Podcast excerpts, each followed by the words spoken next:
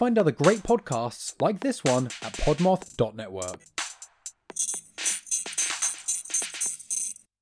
Welcome to the Brutal, Bizarre, and Boozy podcast. I'm Deklan, the son.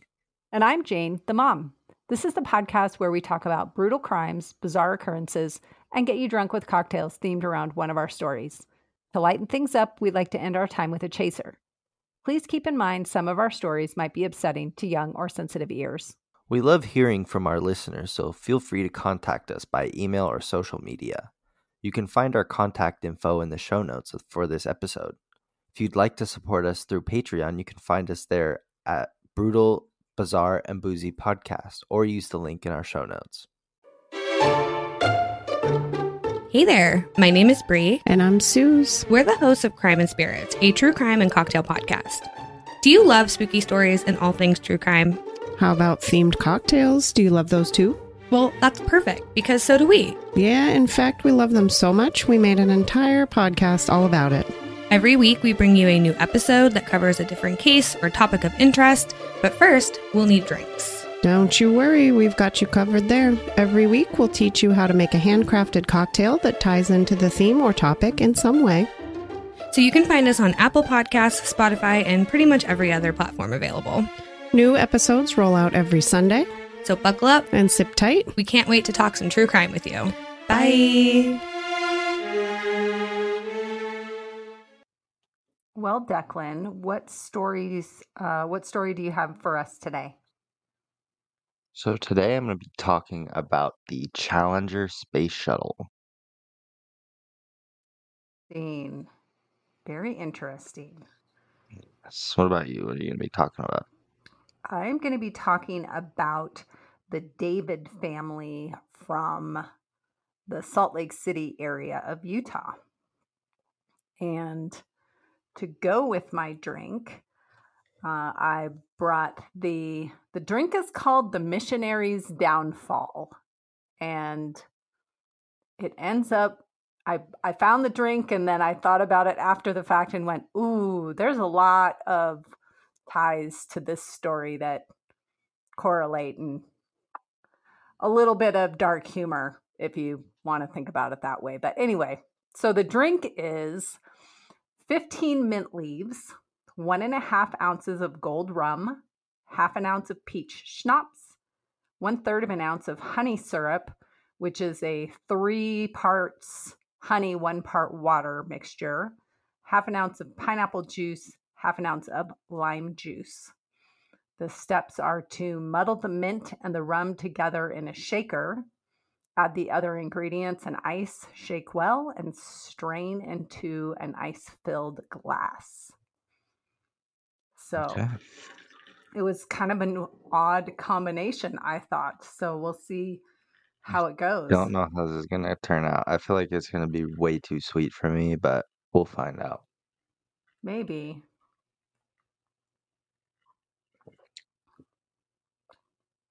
Hmm. I don't I don't hate it. It's actually pretty good. It's pretty tasty. The mint is kind of throwing me off a little bit, but it's not as sweet as I thought it was going to be. That lime juice. Did you use get rid of that? Cut that sweetness. Yeah.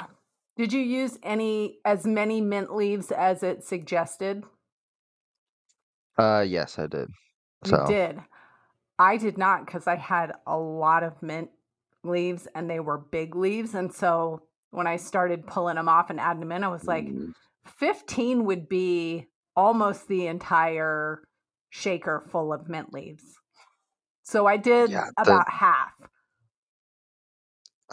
It's a lot of plant matter too. Like, yes, with 15 mint leaves, that's a mm-hmm. it's a lot of shit in there floating around. Right. Yeah, I only used about half and I muddled it a little bit instead of really getting aggressive with it. But it's it's kind of like you left I'm not a huge drink over like by it's like you left the drink on your porch while you were mowing the lawn and some of the glass grass clippings got in there. So I don't know, it's throwing me off a little bit, but it's not as bad as I thought it was gonna be.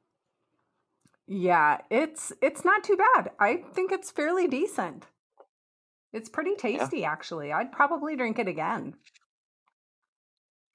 I don't know if I would, but I don't like rum either. Right, So exactly. I was like, you, I never you have don't rum like my house. sweeter drinks. You don't like rum. Yeah, probably not something that you would be even having the ingredients to make up without me saying, go get this stuff and make this drink. Yeah. Yeah.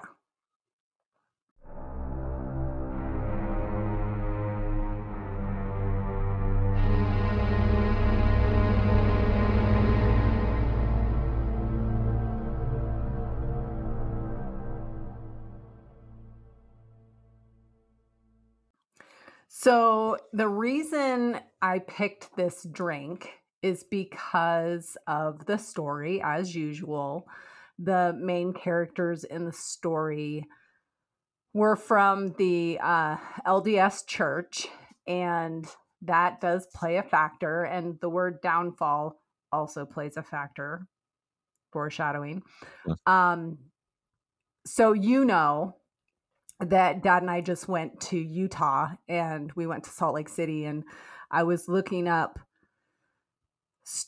like I was looking for bizarre cases and bizarre stories and was looking at haunted places and I saw a hotel that was close to ours was listed mm-hmm. as one of the haunted places in the downtown area of Salt Lake where we were. And so I read I was reading up the background of it and I went, oh my gosh, this is a really good case. But it's both. It's very brutal, but it's also very bizarre. And it's kind of bizarre in the beginning and it gets bizarre at the end. And so this is kind of a twofer Yeah. on my story. Yeah. That works out perfectly because mine's the same way. Like it Oh, nice. it's brutal in the aspect of what happened, but it was bizarre Right. that it happened. So Oh. Well, I don't know much about your case, so I'm I'm curious to know more details. I mean, I know it happened, but I don't know the details behind it. So, Mhm. well, let's get into this missionary's downfall story. So, this story starts with a fa- with the father of a family. The father was born as Charles Bruce Longo on November 9th, 1938 in Yonkers, New York. He was the oldest of two children to his parents. When he graduated high school, he joined the Marine Corps. While in the military, he became friends with members of the Latter day Saints community, commonly referred to as the LDS Church and also known as the Mormon Church. Although I have heard several times recently that they don't like to be called Mormons. I don't know the details behind that, but it really doesn't come up too much other than the fact that he did join that church. In 1958, if they don't like to be called Mormons, what do they want to be called? uh, LDS. is what I've Mormonism, right? Well, I've heard that they just prefer to be considered LDS or the Latter day Saints. I don't know. Okay. I guess Growing up, I had. I had known people from that church and they referred to themselves as the Mormons, but I'm sure there's a big history, and maybe if any of our listeners want to enlighten us as to why they prefer one over the other, feel free to write us and tell us, and you know, hit us up on Instagram or send us an email or whatever. So I, I don't want to offend anybody fair- by calling them one or the other. I don't think we have any Mormon listeners because our show is about drinking. So I don't think we're gonna have Valid anyone point. Valid calling them. Mormons here. However, however, um, you know, they might be interested in other stuff. And not necessarily the just the drinking part, but so in 1958, he was baptized as a member of the LDS Church. Two years later, he went on a religious mission outside of the country. The mission was supposed to last for two years, but less than a year into his mission, he became ill, both physically and mentally. Physically, he contracted hepatitis, and mentally, he started hearing voices. He told church Mm, officials okay. that he planned to be an apostle. Due to his physical illness, he was called off of the mission and was returned to the United States. For a short time, he was oh. treated at a psychiatric facility for both his physical and mental illnesses. He continued to hear voices and have visions. Upon being released from the hospital, he decided to go to Utah and enter the Brigham Young University. This is a well known university that many members of the LDS church attend. It's like kind of their big church that they all go to, or a, a large population of the people that go to that university are from that church. It's often where many of them find their soon to be spouses. And this is what happened in this case. This is where Longo met his future bride. Her name was Margit Erickson. She was a fellow student at BYU. She was originally from Sweden, born in born on November 4th, 1939. She had converted to the LDS church at the age of 18. Longo mentioned to Margit's roommate that he had had a vision that he and Margit would be married. Margit found this appealing and she soon dropped out of school. So he says to the roommate, I'm supposed to marry your roommate. And Margit goes, Sounds like a great idea to me, drops out of school and gets married to him. The two were married in December of 1961. The couple soon began having children. When Longo graduated from the university in 1965, they already had two kids. The family soon moved to Salt Lake City, Utah. Around 1969, Longo had another vision. This time he explained that he was going to be the next prophet of the church. The following year, the man named as the prophet for the church died, and Longo was very upset when he was not named as the new prophet. He told church officials that he was actually God, Jesus Christ, and the Holy Ghost all combined. They didn't like So I I'm not positive on this, but I'm pretty sure that's how LDS was started. Mm. Is Joseph Smith thought he Saying was that a he was- prophet and then just created the religion in 1844, I think. I don't know anything about any religious history for any religion. Not a clue. I just Wasn't pulled it raised. up right here, so Oh, interesting. Okay. Because I had heard weird things about him, like he was like kind of a weird guy, and then one day he's just like, "Here's the new church," but I Well, I don't know. that's kind of what happened in this case. But okay, it takes a very dark turn. So Longo made this declaration that he was God, Jesus Christ, and the Holy Ghost. And the church didn't like it, so they kicked him out. They excommunicated him from the church for abandoning their religious belief. And being excommunicated from the church, I've heard, is like a big deal. So people don't want it. Obviously, I mean, nobody wants to, you know, get kicked out of something that they believe in. But he did make some statements and they did not think it was cool. Uh, shortly after he was excommunicated, Longo legally changed his name to Immanuel David. And Margit's name was changed to Rachel David. So, in researching this case, the names were, I don't know if they were changed like to try and cover something up because there's some shady shit going down, or if because it was this happened, this whole case happened in the 70s, if maybe the reporting wasn't really clear. But the names of the main, especially the wife, Margit, who then becomes Rachel, I have seen her called Rebecca and Rachel interchangeably from all the different hmm. sources. Many of them call her Rebecca, many of her call them Rachel. I'm going to refer to her as Rachel. But Okay. she's also listed out there in the universe of Google and the internet as Rebecca. So I don't know. Still clinging to his belief of being God, Immanuel started a cult with several family members and close friends who had also been excommunicated. He continued to refer to himself as the Messiah and at times also as the Holy Trinity God, Jesus, Holy Ghost, all that stuff. His family and the cult members were believers in Immanuel's divinity, truly believing he was God. He eventually moved his family and the cult to Manti, Utah. And as people know things about cults, it takes money to run a cult. That I Mhm. think kind of is where a lot of cults have their downfall is that it takes a lot of money and they do shady shit to get that money. This is thing they cannot pay taxes because they're church. Right. So they were able to convince some people to do- donate money. Nothing shady about that. Hey, if you believe in our message and believe in who we are, give us some money. And people are like, cool, that's fine. They also ran a knife business on the up and up, Okay. apparently.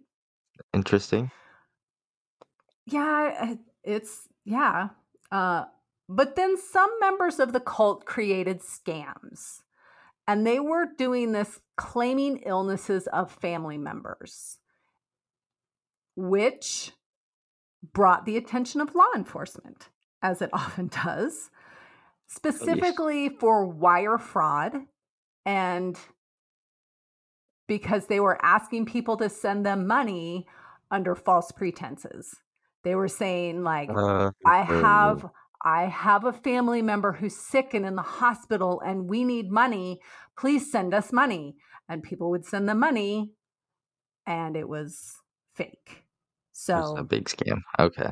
I yes, that's wire was gonna fraud. say, how would a sick person like cause you? But that makes sense. Yeah. Yes.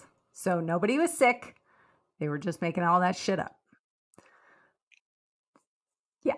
So charges were being investigated regarding several of the family members or the cult members. This led several of the families in the cult to move from Manti and start living in hotels in different cities.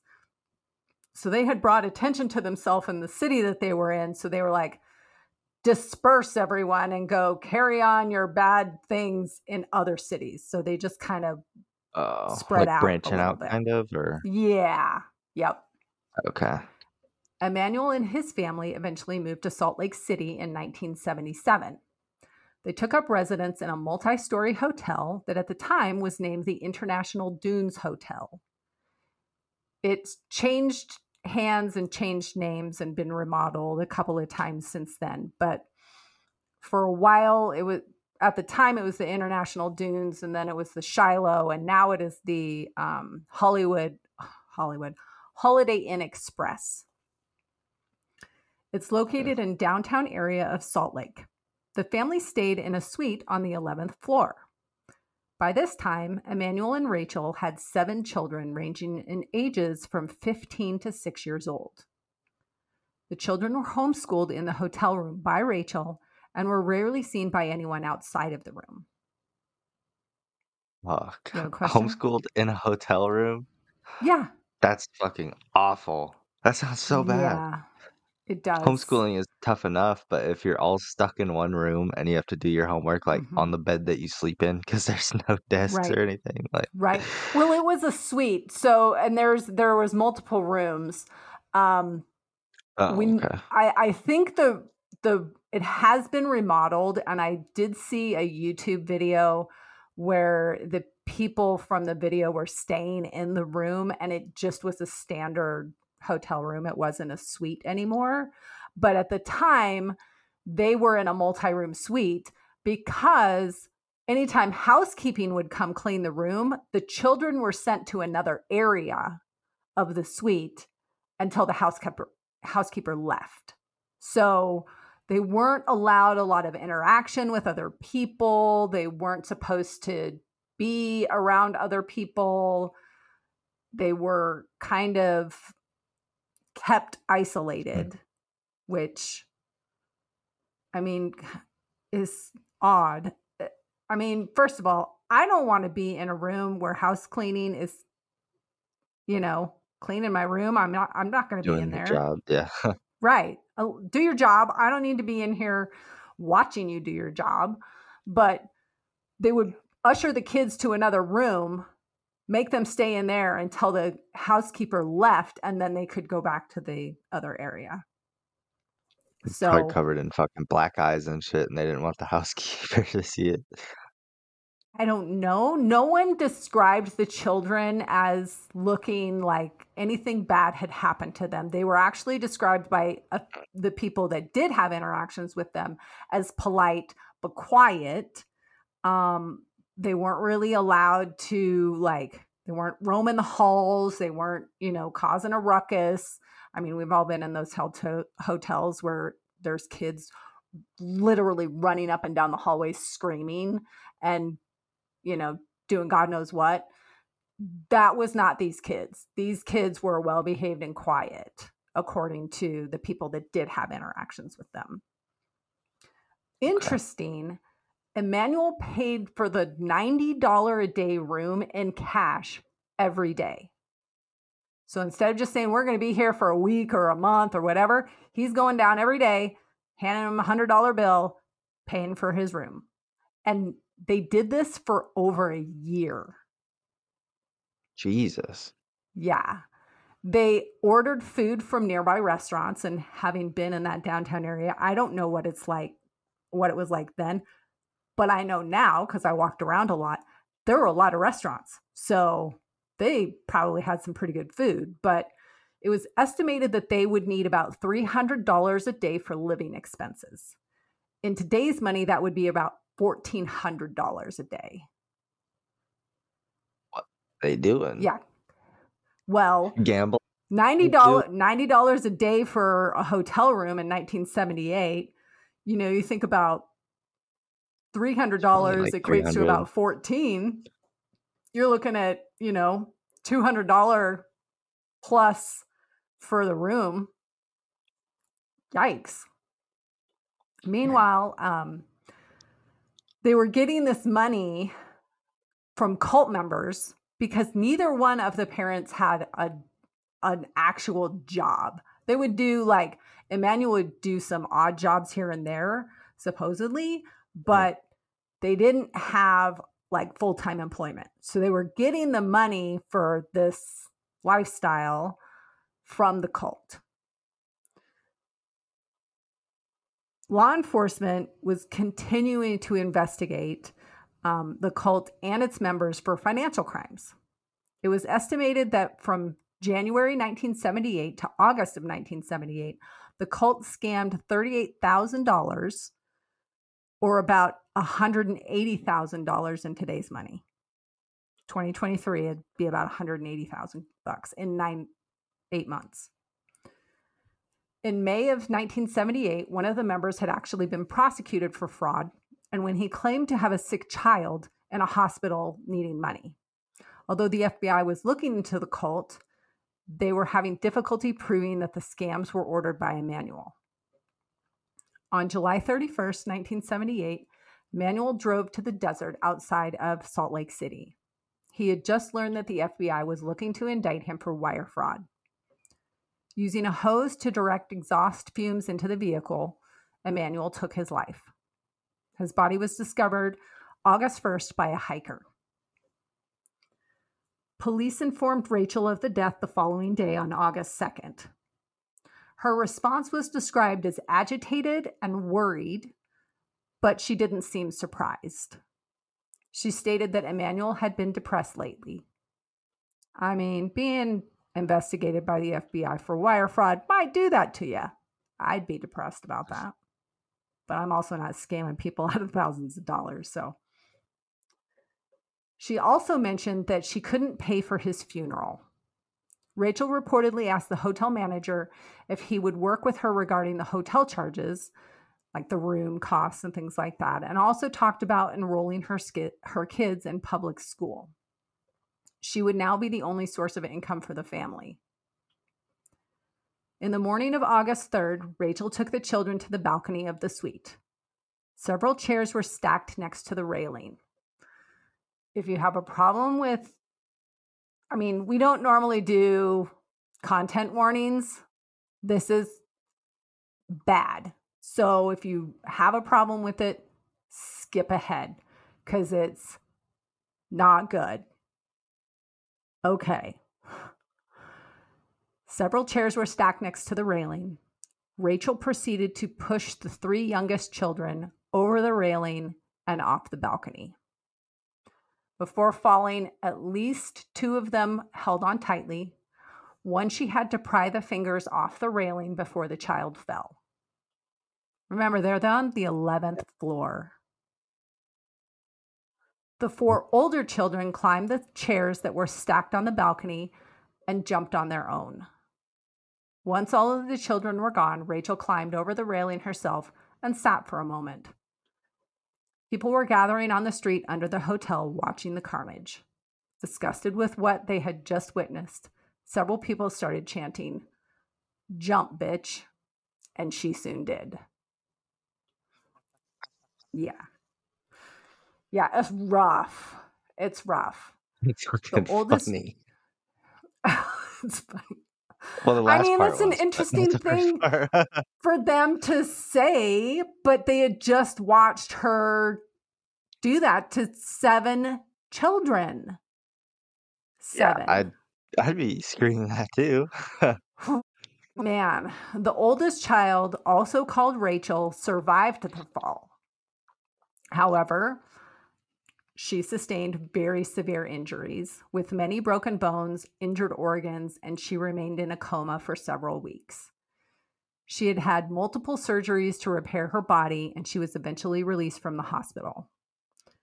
For a while, she lived in a foster home and then with an uncle and other cult members, which kind of surprises me that they allowed that. But I mean, family wants to be with family. So, you know, the family can't be held responsible for the actions of the mother. So, I mean, I get it, but I also kind of surprises me. But 15 years after the fateful day, Rachel was interviewed on a TV program. Rachel, the daughter, obviously.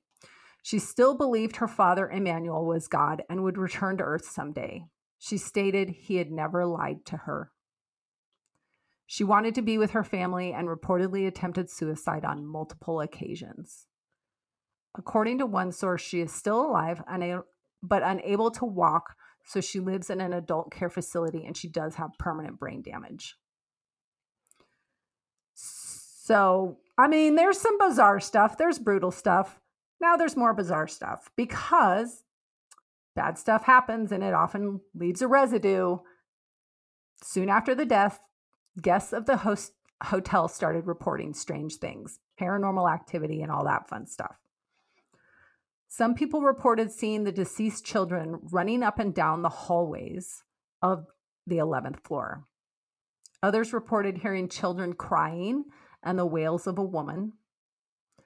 Some guests have reported hearing children's laughter coming from the indoor pool area, which is interesting since the when the family lived there, the children were not supposedly they were not allowed in the pool area. They weren't allowed to play there at all. So I guess in the afterlife they were like, "Well, now we can go play at the pool. Let's go."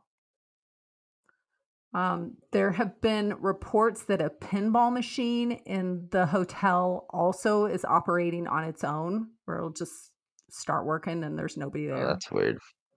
Yeah.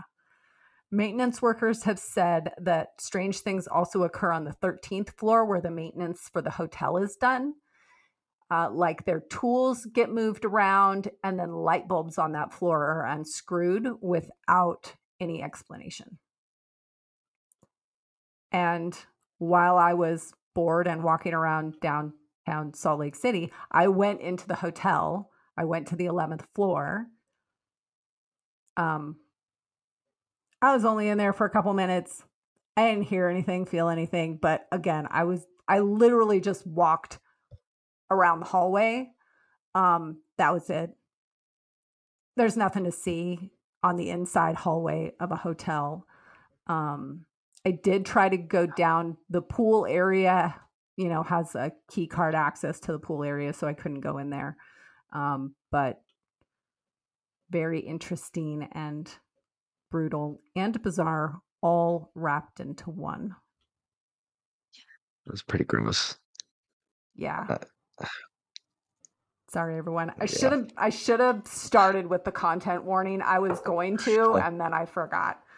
At least I warned everyone before I really got into it because it was gross. I could have gone into more detail. There was a lot of details, like there was a lot of details that I didn't want to go into about placement and sidewalks and ugh, no thanks. It's bad enough. All right. Well, let me tell you about the Challenger. So, in the late 1970s, uh, NASA started a space shuttle program. Uh, it was envisioned as a reusable spaceship that they were able to ferry astronauts and cargo to and from uh, low Earth orbit. This groundbreaking concept promised to make space more accessible, cost effective, and ultimately a routine part of our collective human experience, which didn't really happen until I think this year. This year, they Hmm. finally have commercial space travel. You just go into the highest part of like the atmosphere. So, not really space, Right. but Right, exactly. Not space, but close to it. Yeah. Years of tireless research and development culminated in the unveiling of the Enterprise, the first prototype. In 1976, it was an awe inspiring sight with its delta shaped wings and fuselage that seemed to epitomize the promise of the new era of space exploration. The Enterprise wasn't designed for space travel, but rather a series of atmospheric test flights. These initial missions were crucial in understanding the shuttle's aerodynamics, its handling characteristics, and the intricacies of its gliding descent. Because the, the space shuttles aren't like the typical rockets you see where it's like fins on the bottom and like a giant, like, like a straight That's how they get up there. fins. Right. Yes. so The- looks like a missile, but then the shuttle breaks off. Well, the shuttle, the ones that they built, um, they're like they're super bubbly and they have big wings like an airplane. They don't have fins really, and they would attach them to the tops of like huge jets so that they could take off in the sky. Like they would Mm. detach from the jet and then fly off. Gotcha. Engage Okay. thrusters or whatever. Right. The success of these tests paved the way for the, gra- the grand debut of the Space Shuttle Columbia in 1981. Commanded by the intrepid John Young and piloted by Robert Crippen, it's definitely not throwing up blood, but it was a moment of collective breath holding, a culmination of years of meticulous planning and dedication. Columbia's historic mission, designated STS 1, marked the official commencement of the Space Shuttle program. The world watched in awe as the shuttle soared into the heavens, leaving a trail of fire and smoke in its wake. The era of reusable space travel had, da- had dawned, promising an exciting new chapter of human achievement. On board the Challenger were six astronauts and one civilian. Commander Francis R. Scobee, a seasoned astronaut with a keen sense of duty. Pilot Michael J. Smith, a distinguished naval officer with a love for flying that had taken him to the highest echelons of the military and finally at NASA. Mission specialist Ronald McNair, a physicist with a brilliant mind and a passion for pushing boundaries. He had a dream of playing a saxophone in space, so he brought that with him on this trip. oh, cool. kind of interesting, but Yeah. uh, mission specialist Ellison, uh, sorry if I mis- mispronounce your name, Onizuka, a trailblazer. Uh, he was an American Asian, he- or sorry, he was the first American Asian in space. Asian American, sorry, I'm not sure the right way to say that, but say it both ways just in case. uh, and mission specialist Ruth Res- Resnik, a brilliant engineer and accomplished pilot. and last but certainly not least, a teacher, Christa McAuliffe, I believe is how you say her name. McAuliffe. Uh, sh- McAuliffe. Christa McAuliffe. McAuliffe. Uh, Yep, Yep. you're right. It's McAuliffe was not even close. nope. Uh, so Christa McAuliffe was a social studies teacher who, uh, one of thousands of people who submitted into NASA to be because they were looking for one civilian to go up on this program with them, and she got picked because she was a teacher. She was like, "Oh, I'd love to be able to teach the kids about space and be like a great example for them." Mm-hmm. Uh, the world watched in anticipation as these seven heroes prepared to embark on a journey that held the promise of scientific discovery. What year was that On again? January Remind me the year. Oh, you're going to say it right now. Sorry. 1986. On January 28, 1986, the day was clear and cold with an eerie silence. Uh, as the sun cast long shadows across Kennedy Space Center, engineers, technicians, and astronauts went about final preparations with a sense of purpose and determination. Countdown clock ticked relentlessly.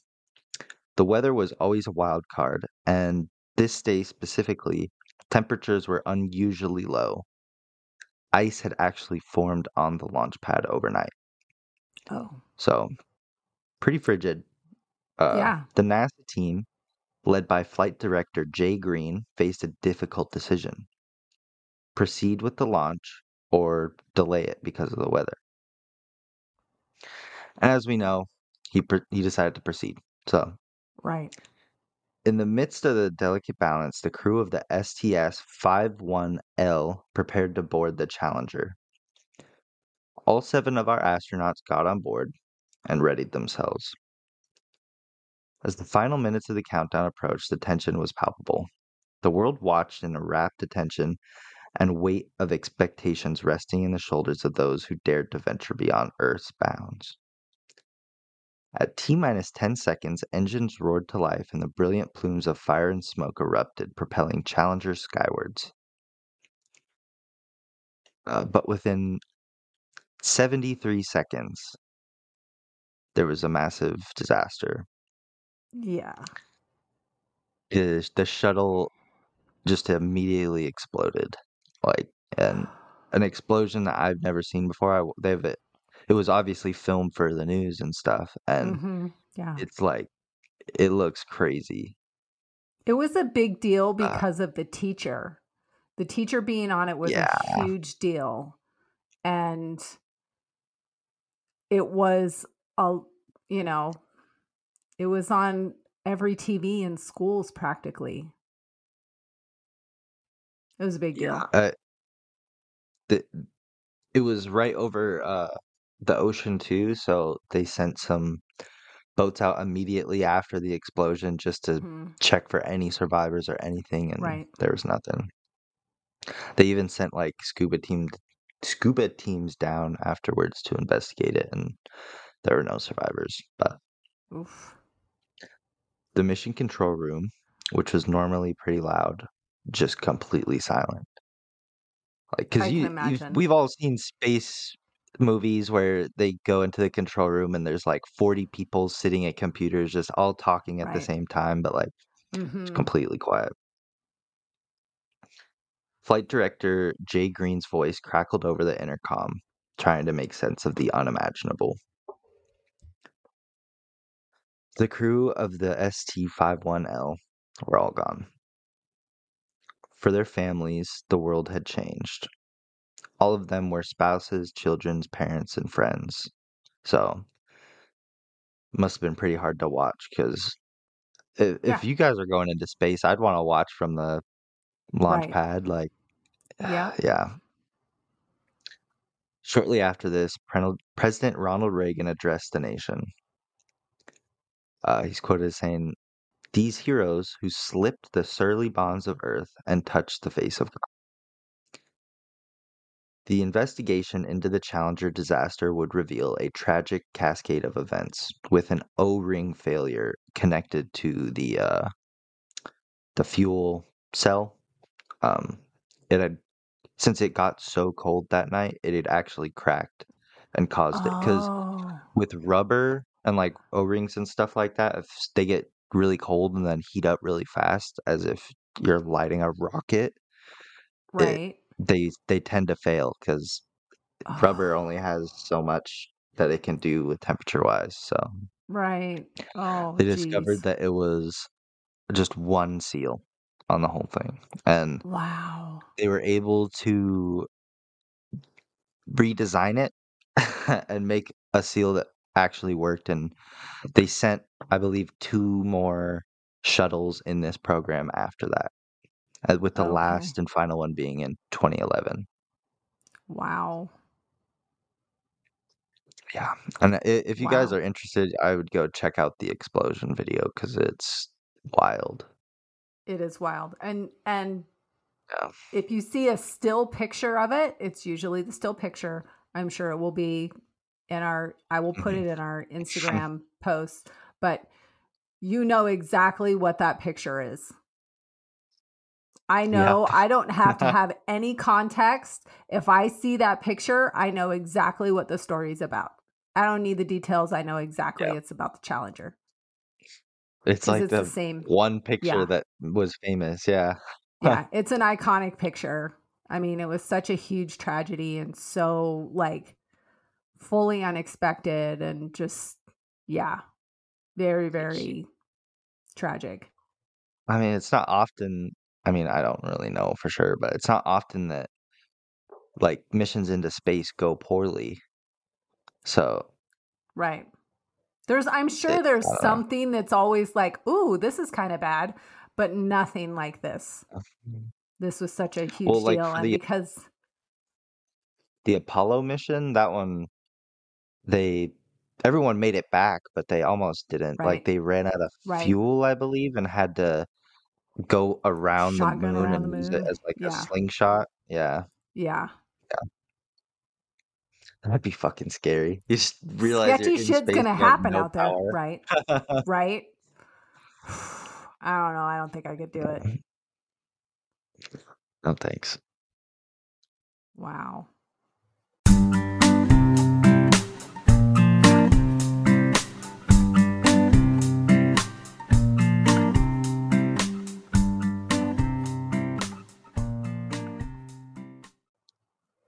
Well, do you have a chaser for us I do have a chaser. And I was looking for a chaser and I found this story and I I found a couple stories and I was like, "Oh, that's interesting. That's cool." And then I found this one and I almost cried and I was like, "Oh, I have to do this one." So, if I cry, everyone, you'll understand because it is just like the sweetest cutest thing ever. So, there's a Hmm. dog named Scout. He is an escape artist. Uh, he was a stray dog at um, a shelter in Michigan. And he was waiting around getting, you know, waiting to be adopted, and he wasn't getting adopted. And so one day he decided, screw this shit. I'm going to break out. So one night he scaled a 10 foot chain link fence, then a six foot solid privacy fence. He crossed a busy highway without getting hit by cars. And down the street, there was a nursing home. So he walked in the front door and curled up on a couch and went to sleep. Staff found him, called the shelter the next day, had them come get him. A few nights later, he did it again. He went back to the shelter. He did it one more time. He did it three times. He made this sketchy escape, crossed a busy road, made it to the same place, curled up on the same couch. So the staff said, All right, guess he wants to stay here. So they adopted him. And now he lives. And it's like, it's a it's a long-term permanent care facility for patients with dementia, elderly people that don't have family, um, and people who are in the end stages of life. And so now they have a dog named Scout who lives there with them. And it's like the I cutest, sweetest thing. Instagram. It's, yeah, Oh my cute. god. It's, it's like a Disney story. adorable. it's like a Disney It movie. is. It's so sweet. So I love Scout. Scout's smart. Yes, he uses scouting knowledge to find his way to his new home. And there's the cutest picture of him. He's like this black and tan dog, and he's got like these little tan eyebrows, and he's just chilling on this couch. Like, this is my couch. I don't know why you guys don't want me to, why I can't be here. I live here now. So, yeah, good old scout. I wonder. Oh, that's I that's just popped into my brain. I don't know why, but I wonder if like he his owner is there with like dementia. She just doesn't know that definitely that's her wondered that too. I definitely wondered that too. Like something was drawing him there. It reminds me of that story that I did about Oscar the cat. yes. Yeah. Yeah. Yeah. But now we got Scout the dog. So, although I haven't heard that Scout has any special powers other than he's a fantastic escape artist. He, he escapes and he knows how to get to elderly homes. Right. Just the same one. Do you have a chaser for us today? My chaser is a movie recommendation Nice. for uh Vacation Friends 2 on Hulu. Oh, yeah. just came out like last weekend i want to say it's pretty funny i i don't think it's as good as the first one but it definitely didn't disappoint I would agree with that. I don't think it was as good as the first one. It was good, It's pretty good though but I don't think it was as good. if you haven't There's seen some- the first one watch that one too Yes, definitely watch the first one. But there were some good funny characters in the in both of them, but yeah yeah, it was it was really good. it has the same characters from the first one so it's kind of cool Right, but the dad, yeah her dad. Oh. Yeah. He was a new character and he he was definitely a a, a different kind of guy. So, uh, awesome. right, well, Well, thanks. It was nice chatting with you. Yeah. Uh, thanks for listening everybody Thank you. Love bye you, bud. Bye. love you too Hey, friends. Thank you for supporting our podcast. Please share our show with your brutal and bizarre friends. Give us a boozy follow on your favorite podcast platform. If you're feeling extra generous, we'd appreciate a five star rating or review as well. But maybe do that sober so all the letters are in the right place. You can find all our contact information in the show notes. We love hearing from you, and if you're interested in helping us stock the bar for our future boozy episodes, you can find our Patreon link in the show notes as well.